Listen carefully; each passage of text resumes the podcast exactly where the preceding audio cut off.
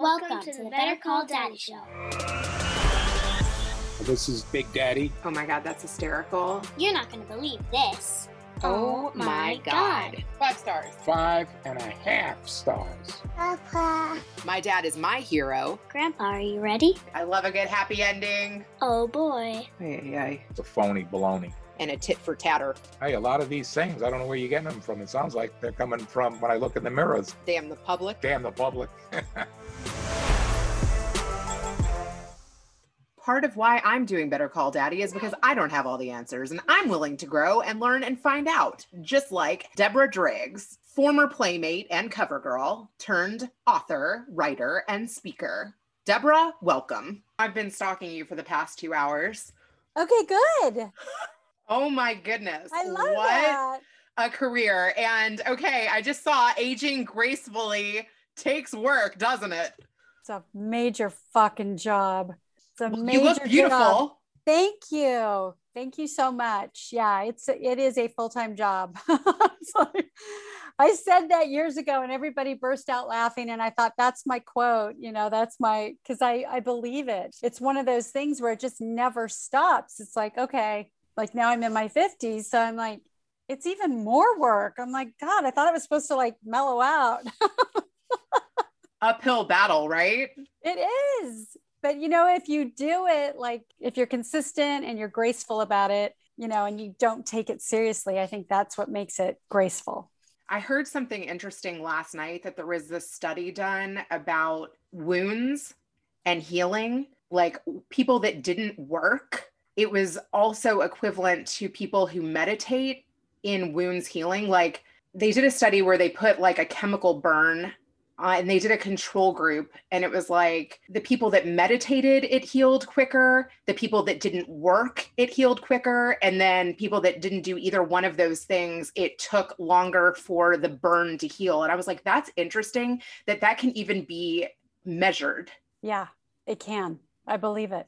so that just goes to show like how important it is to like It's- slow down that it can literally affect you on a physical level Yes, absolutely. I, I believe that 100%. It's one of the reasons now why I have my routine. I just, there's no negotiating my routine. I have a morning routine, which is how I start my day. Because if I don't start my day that way, if I don't start it with an intention where I'm silent and I pray or meditate or put on some type of inspiration, my day will go any way it wants. But if I direct it, I have a better chance of having a better day. And so I'm like, why not start the day out directing it exactly how you want it to go and putting that intention out? And then when those little things happen, like, and there were things that happened today, and I, I was Instagramming about it with my daughter because she was getting so fed up with this new machine that we bought.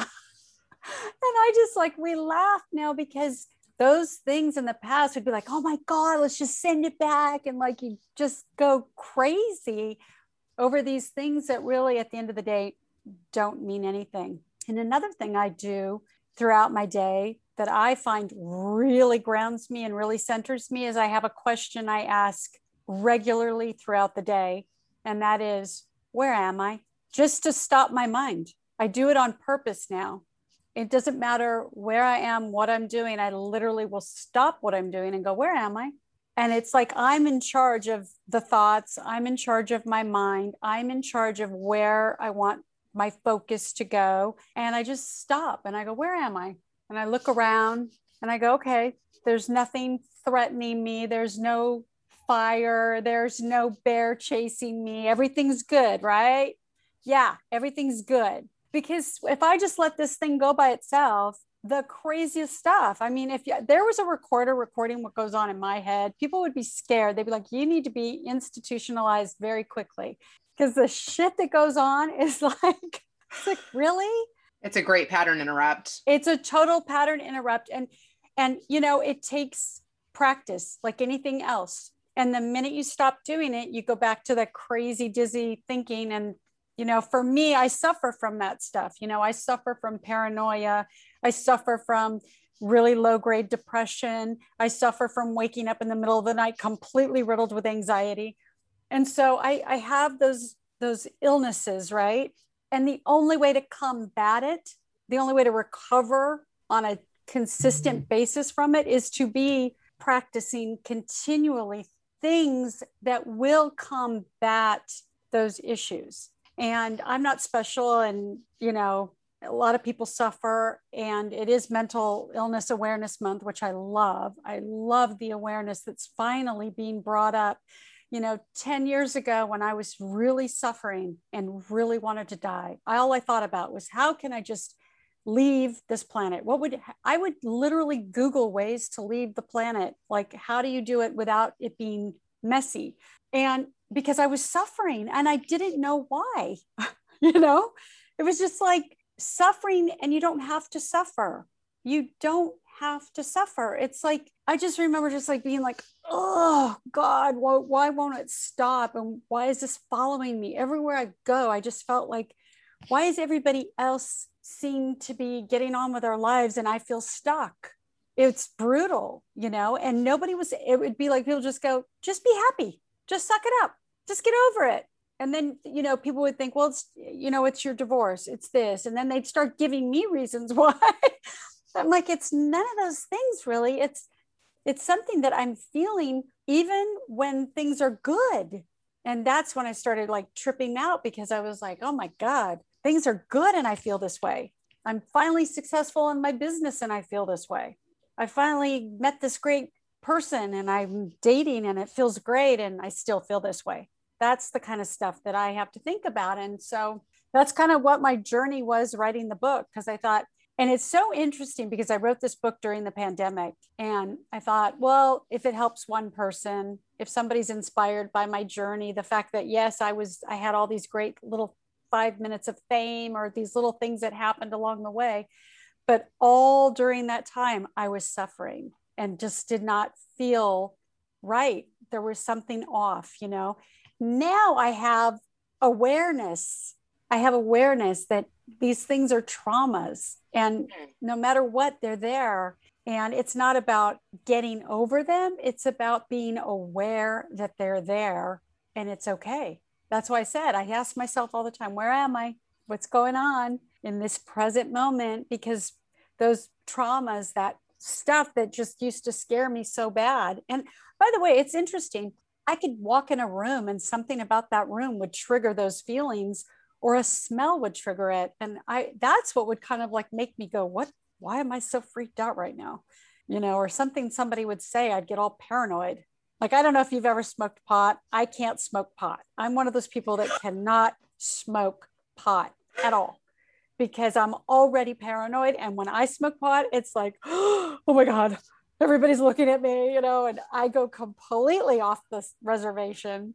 So I know that about myself. Like, don't give me pot because I'm just not, I don't do well with it at all. Is it like a loop of like revisiting the same traumas or is it different well, situations. Yeah, I think the only way I can explain it for myself is that if you do suffer from trauma or or any type of abuse or anything like that or any any situation in your life i've had a lot of accidents too i was in three car crashes i got thrown off a horse you know i've had a lot of different things like that that have happened throughout my life i in when i was in kindergarten i fell flat on my head on my face and smashed my nose and i didn't know this but my nose never grew. It was it stayed the same. So I had this like I'd be happy with that.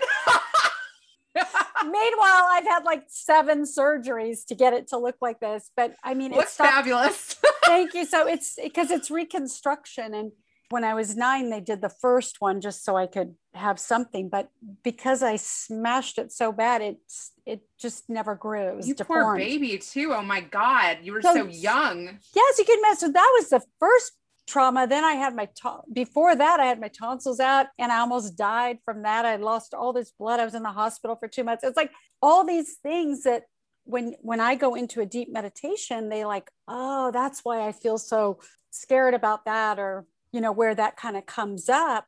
And so, and by the way, people suffer from one trauma. I had many throughout my childhood.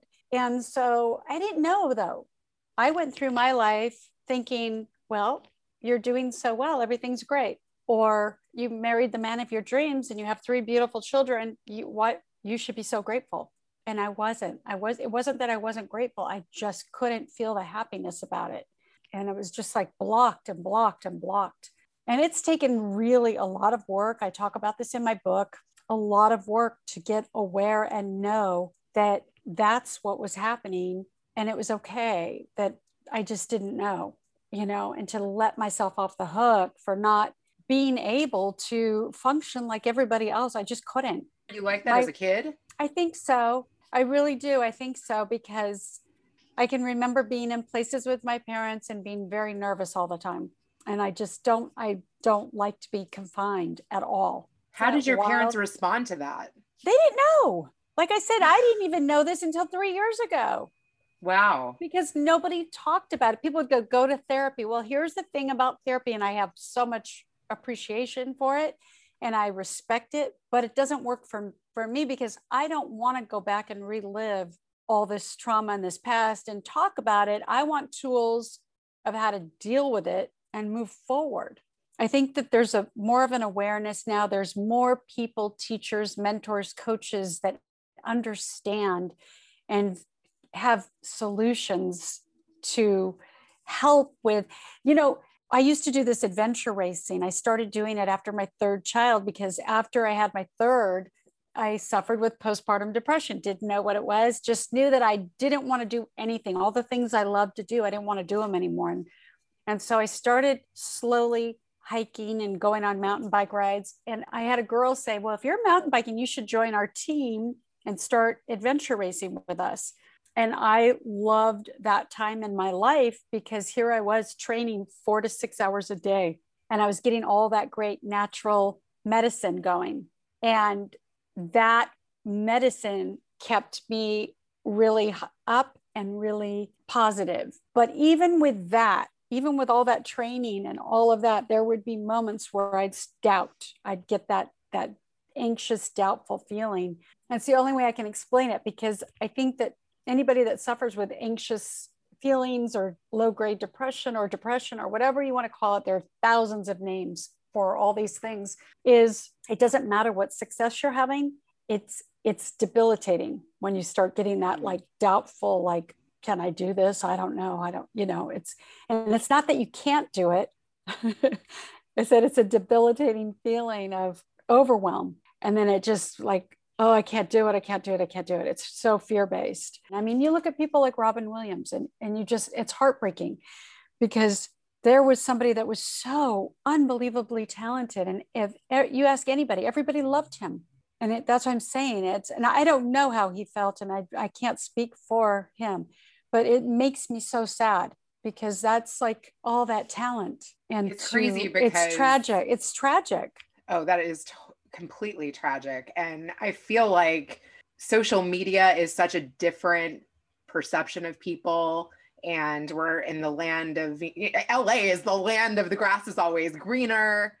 And you really don't know what people's lives are like. You don't. No. And so I decided this year, because I used to just post random posts and all that. Now it's like I'm really intentional about what I post is this going to inspire somebody? Is it, you know, I'm now 57 years old, so I hope that, you know, I'm starting over at 57. I hope that people go, oh, well, if she can start over at 57, I can start over at 30, you know, and and know that yeah, it's it's definitely I've had moments in the last 3 months where I was like, okay, you know what? My life was really good. I can just get on an airplane and go travel and I don't need to be doing all this heavy lifting and writing every day and I can just live a very quiet, you know, that's what my brain will just try to talk me out of stuff. And I'm like, no, no, I won't settle for that anymore. We're going to just stay on this path. you know? Yeah. So it is really crazy to me that you have this anxiety and fear, and yet the things that you have accomplished and done are not normal. yeah. Yeah. In my 20s and 30s, it was a lot easier you know, because I could back then people would say things that helped with it, like, oh, that's Debbie, she's just being adventurous, or oh, of course that's what Debbie's going to do. Of course she's going to go off and date Prince Albert of Monaco, you know, just as an example. You know, of course she's going to, you know, be on the cover of Playboy, you know, and so it just seemed like I was doing all these adventurous things. And of course she's going to be successful. I just had that attitude of, I acted as if I went on auditions as if I already had the part, if I already had the job, I already, I already booked it. It was already, it was already done.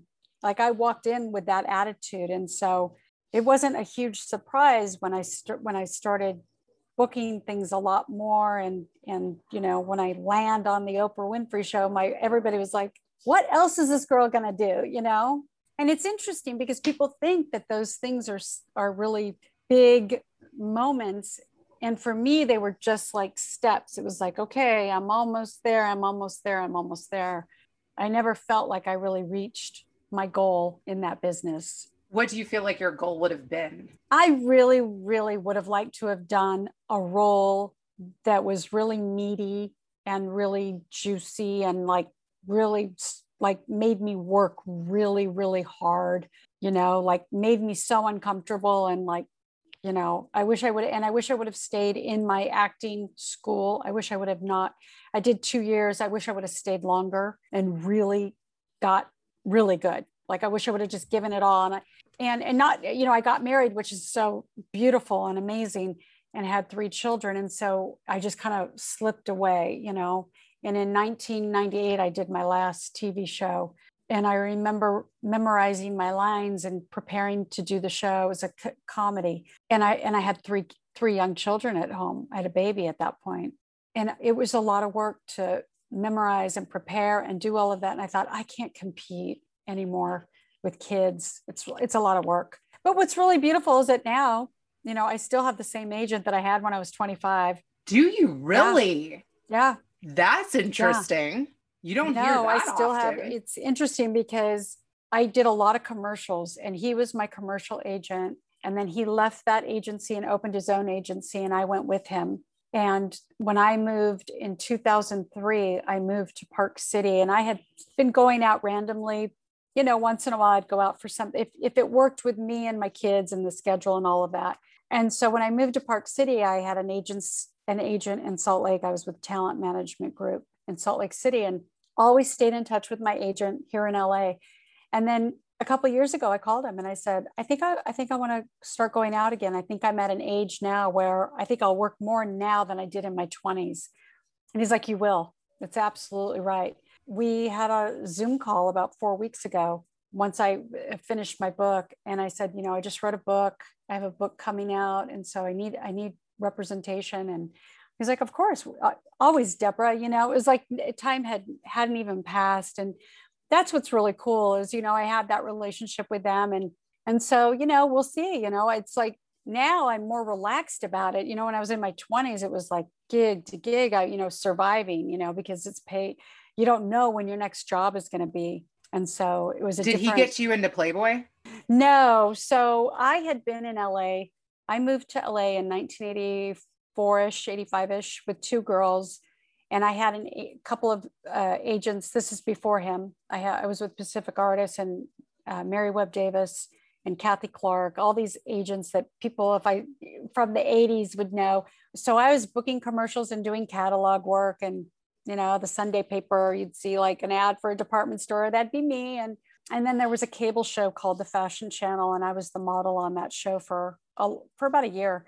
And in 1989, my print agent got a call, and she said Playboy's coming out with a new book called the Lingerie Book, and they are very interested in you for the cover.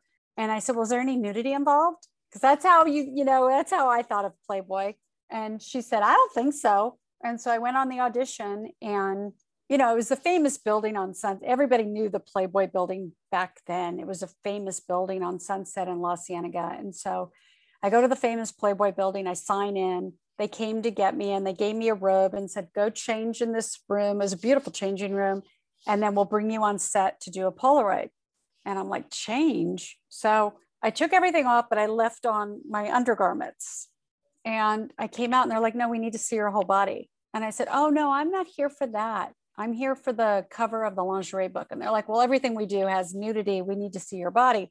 Now, in 1989, it was a different time. they were looking for birthmarks, piercings, tattoos. Because back then, you didn't work so much if you had all those. You know what I mean? It was like airbrushing wasn't a thing yet. And so I said, well, yeah, I'm not comfortable. I'm just going to leave my undergarment. And so that we did a few Polaroids and I left and I thought, well, I'm not going to get that job because I'm definitely not Playboy material. And that afternoon, I got a call and they said, we're interested in shooting you for a centerfold. And I was like, I think you're confusing me with another girl. I think there's a mix up. And they're like, no, we want to shoot you.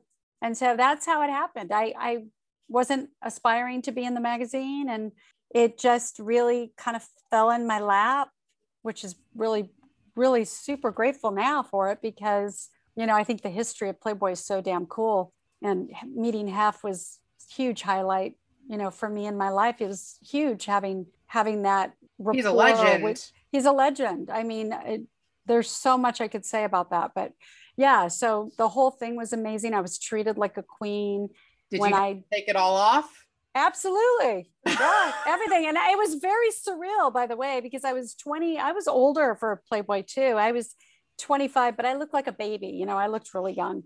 And so I was 25 and most of the girls were 18, 19. And, and so I was like the PTA, you know, I was like in the, I was like, I was old for Playboy, really. I just remember I was in the makeup room and talking with the makeup artist and she's like, you know, Deb, we get over a thousand submissions a day from girls all over the world trying to get in this magazine. And it just hit me like it got very surreal. I was like, wow, oh my God, you know, and here it just, here I was. And it, that's when I was like, I am really like, how did I end up here? And I remember there was a moment where I shot with Richard Fegley, and he was an amazing photographer. I was just looking around the set and looking around the building and he's like, Are you okay? And I'm like, This is so weird. And he's like, I know. You had one of those where am I moments. I like did. doing now. I did. See, I was even doing it back then, but I literally was looking at the studio and I was like, what am I doing? Like, if these walls could talk, you know how many people have been in this studio? And this is 1989. I mean, these are famous walls. What did that lead to? Everything everything. I met everybody. I it just opened up every door. All of a sudden, everybody wanted to meet with me. I was the centerfold of March 90, and then I was on the cover of the magazine April 90.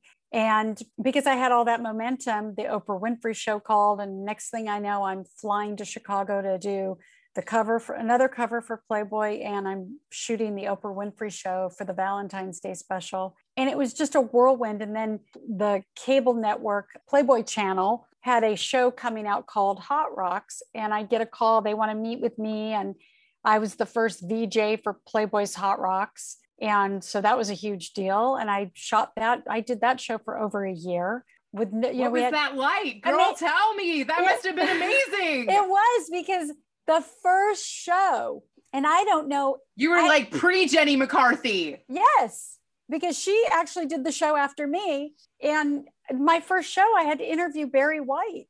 It was Hell yes. It was like crazy. I'm in the studio with him and I'm like, okay.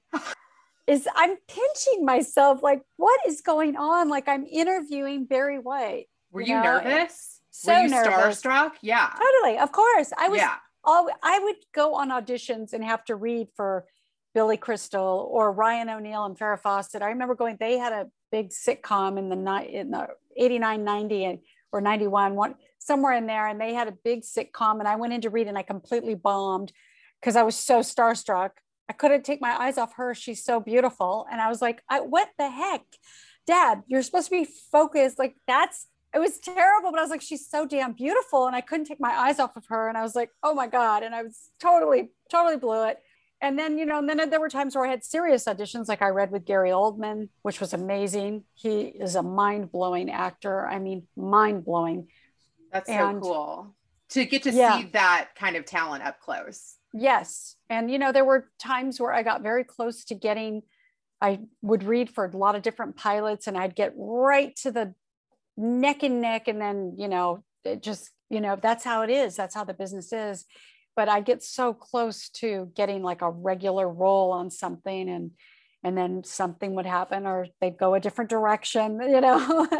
Did you get depressed over the rejection? I mean, how No. can you not? You didn't. No, no, that's one thing I can say. I, I I think that just came with it.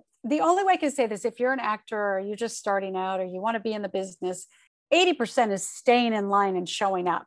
20% is talent. And then if you're really talented, you're going to get to the head of the line. You know, the minute you deviate, you got to start over. You got to get back to the back of the line again. So just stay in line. And so I just kind of had that feeling like, okay, I didn't get this. And I would say, okay, next, and put my mind on the next thing. What about the percentage of it's who you know? Absolutely. Total nepotism. Both in probably what you're doing now. You did say, I heard you on Sheila Mack's interview. You were saying that when you first started off in the insurance business, you reached out to the president of Warner Brothers. I did. I absolutely did. I, I would- love that. I had no money. This is a true story. I had no money. I would put myself in places like the Polo Lounge or the Peninsula, and I would sit and order tea, and I would just sit and just sip my tea. And people would come in, and you know, I'm from here and I grew up here. And so I'd run into people. Deb, oh my God, how are you? And then they'd sit and we'd chat. What are you doing now? Oh my God, well, let me tell you what I'm doing. I'm selling life insurance and then i would explain what i'm doing and i'd say it'd be really great if you know you know anybody and if you would keep me in mind or remind yourself that this is what i'm doing or let people know deborah of course i'll totally refer you business and that's what i would do i would just sit in places where that was the kind of clientele that i wanted i wanted people that wanted 5 10 15 million dollars of insurance not a million dollars of term that would take me too long to make the kind of money that I wanted to make. So I had to put myself where those people were. And yes, I called my friend because he used to be the head of Warner Brothers. And I called him and I said, if I can get you as a client, I can get, I know that you'll refer me. And it was a big pushback for a while. And then I finally took me, a, took me a while and I finally got him as a client. And what's funny is that now, well, not now, but back, you know, when I first started, he would say things to people like, just do it. She's not going to leave you alone, you know? And I, so that's the beauty of, you know, being persistent in a, in a good way, you know, not in a pushy way, but I, I was persistent in a way where I just said, look, I just want to make sure that you refer me because in the entertainment business, a lot of people are required to have life insurance to do a show, to do go on tour. So a lot of my clients are in the entertainment business and that's how I was able to build. And so the more I stayed in front of people, the more opportunities I was getting as far as getting in front of business managers and family offices and people that were running Madonna's life. You know, Madonna, I'm not going to meet with Madonna, but I'm going to meet with her business manager. And so that's how I built. It didn't hurt that the person that I was working with was the number one life agent and that people would go to him for really difficult cases because he had established all these relationships with all the underwriters. So that helped also. You know, if you're a hustler and you're a go getter and you don't give up, you can put yourself in these situations and make a nice opportunity for yourself. Okay, so I have some questions that I would love to ask you Okay. because since I was doing some internet stalking, I'm going to pull it up. But basically, I read that like you were the mistress to one of the real housewives. No, no, no, no, no, no, no. Okay. So Can you tell the- me? yeah, can you set that straight? yeah, let me set that straight. No, I was not the mistress. No, no, no, no. Tom and I are very good friends.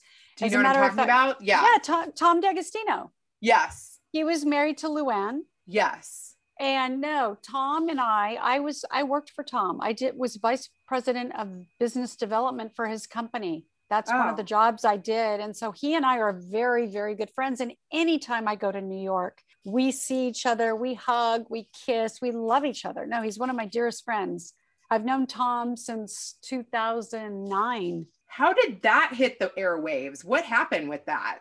Well, it's, it's, it sells. Right. And, and yes, that was a photo of Tom and I at that hotel. My, I was staying at that hotel with my daughter because my daughter went to college in New York. And I was staying and he met me. He came in late night. And by the way, I knew he was engaged, but you know, I don't keep up with all the housewife stuff. I have a friend, Dorit, who's on the one in Beverly Hills, but it's not my world. Basically, my phone was ringing off the hook, and they just all they wanted to do was confirm that that was me. But I Have said, you ever had course I any other stuff like that happen? God, Hollywood is so crazy like that. they want to make a bigger story out of something. But yeah, no, Tom and I are great friends, and I worked for him. And and did I kiss him that night at the hotel? Yeah, absolutely, I did. I love Tom. He we, we were just texting like an hour ago. You know, like he sends me funny random stuff all the time. He's got a beautiful girlfriend. They he stayed in West Palm Beach during the pandemic, and anytime I have a lot of clients in West Palm Beach. Matter of fact, Tom was one of my first life insurance clients. Love it. Yeah. So, you know what I'm saying? Like, that's why you always have to be careful.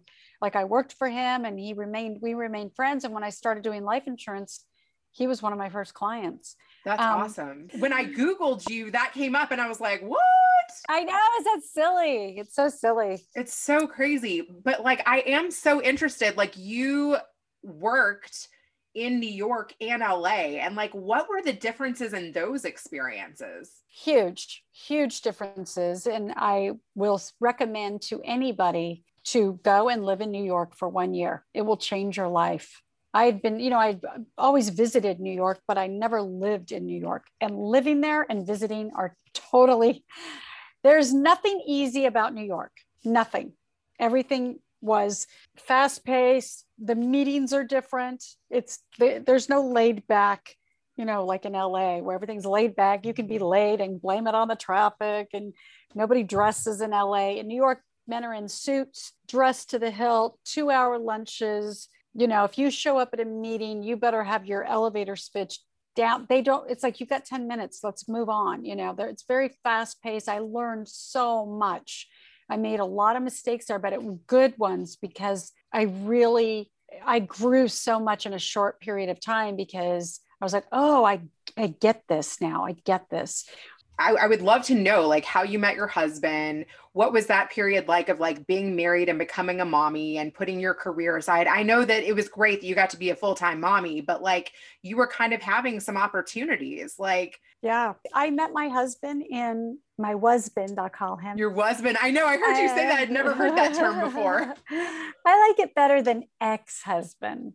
I met him in acting school and we were friends during the first year. And then the second year, we started dating and we were very serious. And then we got married in 92 and we had Kevin right away. And, and so we started a family and, you know, I, we were i was really in i only speak for myself now but i was super in love with with mitch and we had a great life together you know and there were ups and downs for sure but there was a lot that was really beautiful. And so i try to just focus on that because if you just focus on what was wrong with something that's all you're going to get. And i try now to just focus on what was beautiful about it. And i have three beautiful children and that's what i focus on. That's amazing. three in three years it was it was a lot of work. But you Oh, know God, i was yeah. also i was also really i loved being pregnant i was one of those people that just Wow. loved being pregnant and didn't gain a lot of weight and i was one of those people that girls hated because you know i'd have the baby and i didn't look pregnant until i was seven months pregnant you know and i I just the way I did it, and I worked out when I was pregnant, and I hiked, and I was really fortunate. And I, but I did work, you know, I hiked and I worked out, and I did yoga, and I did things to to prevent gaining that weight. It's hard. And then when we got divorced in 2004, that's when I was like, oh shit, I gotta, I gotta work. I gotta go back to work. I gotta make money. And, you know, I didn't know what I was gonna do. And so that's why, I, you know, 40 broke, three kids, divorced. Like, what do you do? And I felt really, really lonely at that time in my life. I had never really been alone, you know. Now I'm divorced and I've got three kids, and I couldn't have felt more lonely. I was just, you know, up until that divorce, I had always been in a relationship. I'd always been with somebody, or, you know, I had so many opportunities and I was always dating. And, and now all of a sudden I'm divorced and I'm single with three kids. And I, I got really, really fear, massive fear, because I thought, wow, who's going to want to marry somebody with three kids? Who's going to want to take that on? And that's really how I thought, you know, nobody was, nobody's going to want to, tell. I'm like tired. I had no, I didn't want to go out and they were How all, did you know- do that? I have no idea. I have no idea. People ask me this all the time and it's like, you just do it. I just kept putting one foot in front of the other. It was so hard. Mm. And you know, and then my kids are going through their their stuff and I'd be at my office working and the school would call and I'd have to leave my office and go to the school because something happened at school. And I kept, you know, it was just like I was on this between work and three kids. And then if there was a difficult situation, and then trying to like deal with everybody's emotions and my own, because, you know, I wasn't in a good place. And so, yeah, it was really a difficult time. It was not, not an easy time. And I was very involved with the temple and so I was teaching Hebrew school and I was That's so cool. involved in my kids' school activities. And so I was trying to hold it together. And and meanwhile, I'm falling apart as a person, Oh my you know. gosh. And I think really because I had struggled for so long that my divorce it wasn't because of my divorce, but be, but the divorce just kind of it was kind of like the tipping point. It was the it was the time in my life where everything just brought me to my knees. And I just thought, oh my God, I can't do it. I really, I cannot do it. I was just so overwhelmed and sad, really. I don't know if this has ever happened to you, but for me, it felt like I'd get one thing solved and then 10 more problems would show up. Oh yeah. It was like there was no let up, there was no air, and I was just like suffocating. It was like, oh my God, I can't breathe. I'd be like driving, and I'd be like, I can't breathe. And I'd be trying to put on a smile and go work, and it would just get harder and harder. And then in 2008, I literally had a full blown nervous breakdown because I was doing so well in real estate and I was had this momentum. And then 2008, the market crashed. The first market to go is second home, multi-million luxury home. Like who's buying that? So all of a sudden there's no money. And I'm like, oh my God, now what?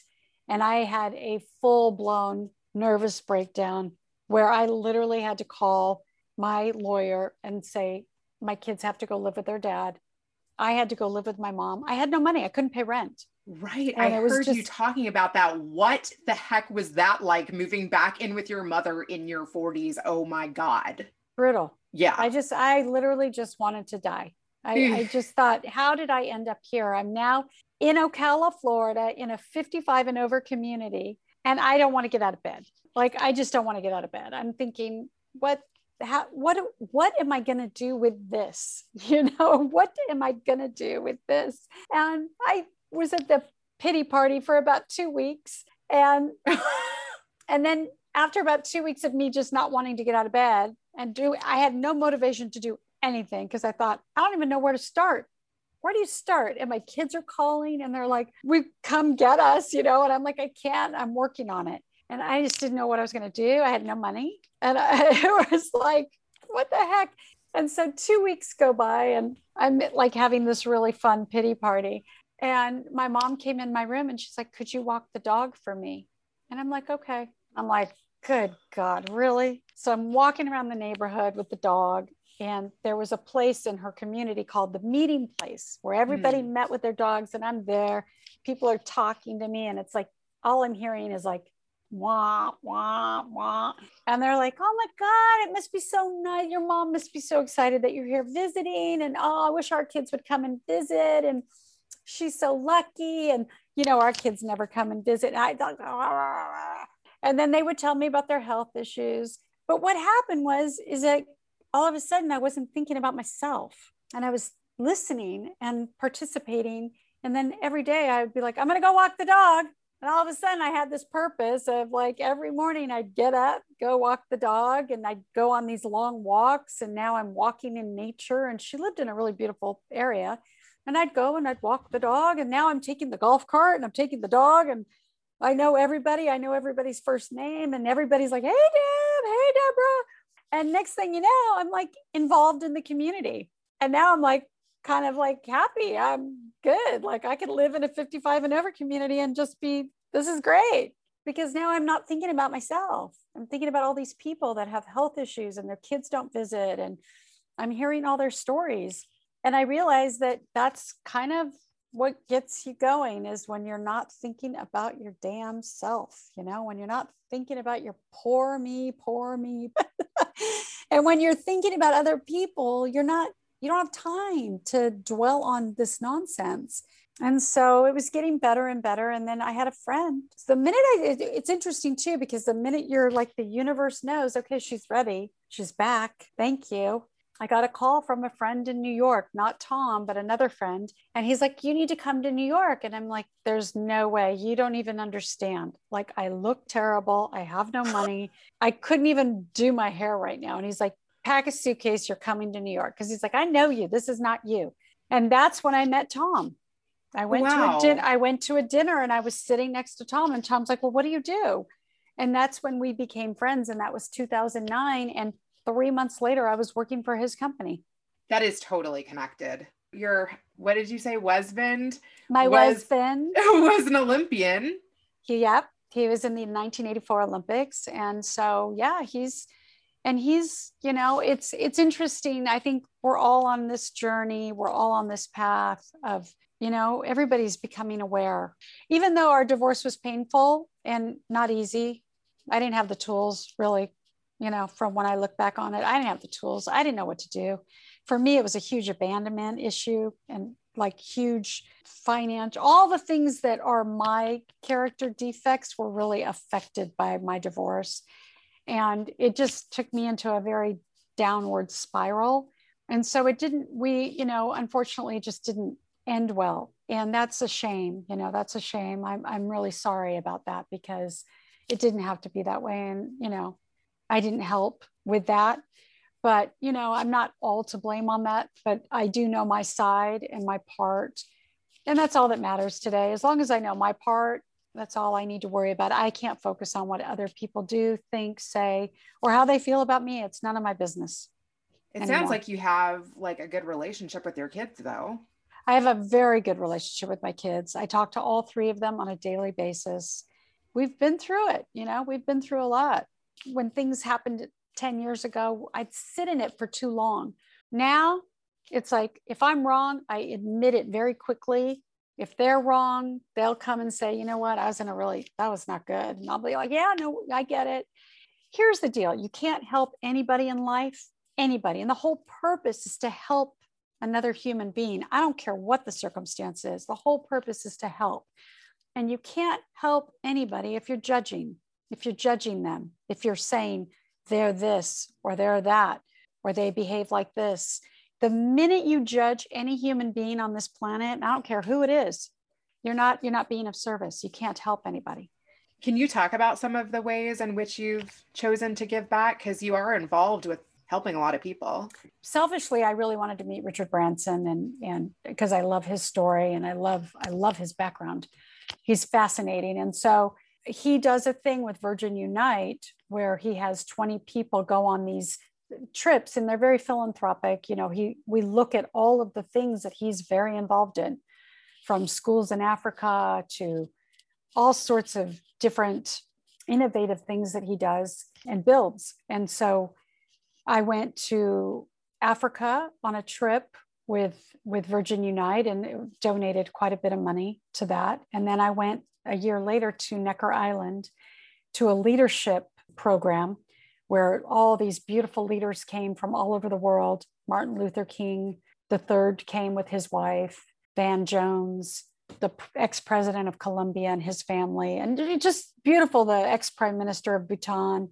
And they all spoke and from that i got to know van and and so i got involved with his what he was doing with prison reform because i knew nothing about it and he opened my eyes to a subject that i knew nothing about. And that's that's the whole point of doing those things is to be in proximity of people that are trying to make a change. And so i did an event with van here in la and we did we showed his documentary the redemption project and i tried to get people to donate to that and to his cause. And then i got involved with another friend of mine who builds schools all over the world and in very remote places where there is no money that brings me more joy than anything you know just doing stuff like that oh my god my dad is going to love this episode better call daddy yeah. yeah is there anything you'd like to ask him Yes. So, how did your show become Better Call Daddy? He's always who I call. For Okay. relationship advice, for marriage advice, kid advice, life advice. He's just my biggest That's cheerleader. beautiful. How beautiful is that? And it's your dad.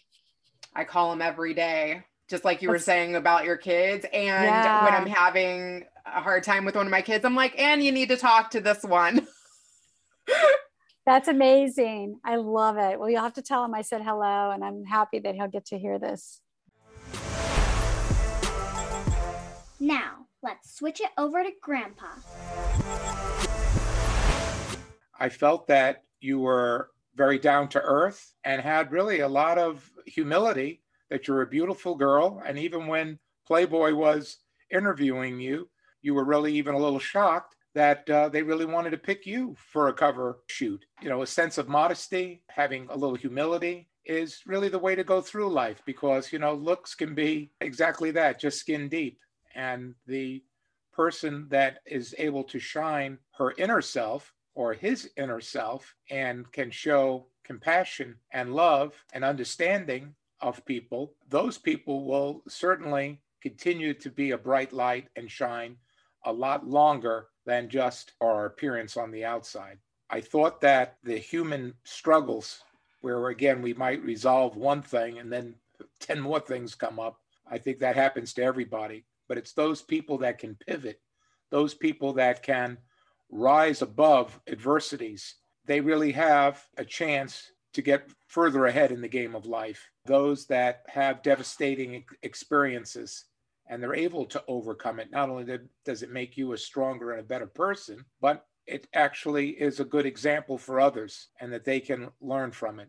And when you're nice to people and you're compassionate to people and you help people that are down, if it happens to us, it's quite uplifting when someone reaches out and can return the favor when we need them the most. I think that your story shows or incorporates all of these factors. Thanks for listening to the Better Call Daddy Show. Now you can subscribe on Apple Podcasts, Google Play, Spotify, iHeartRadio, and TuneIn. If you've enjoyed this episode of the Better Call Daddy Show, please feel free to review it. at ratethispodcast.com slash better call daddy add better call daddy podcast on ig at rena friedman watts on linkedin.com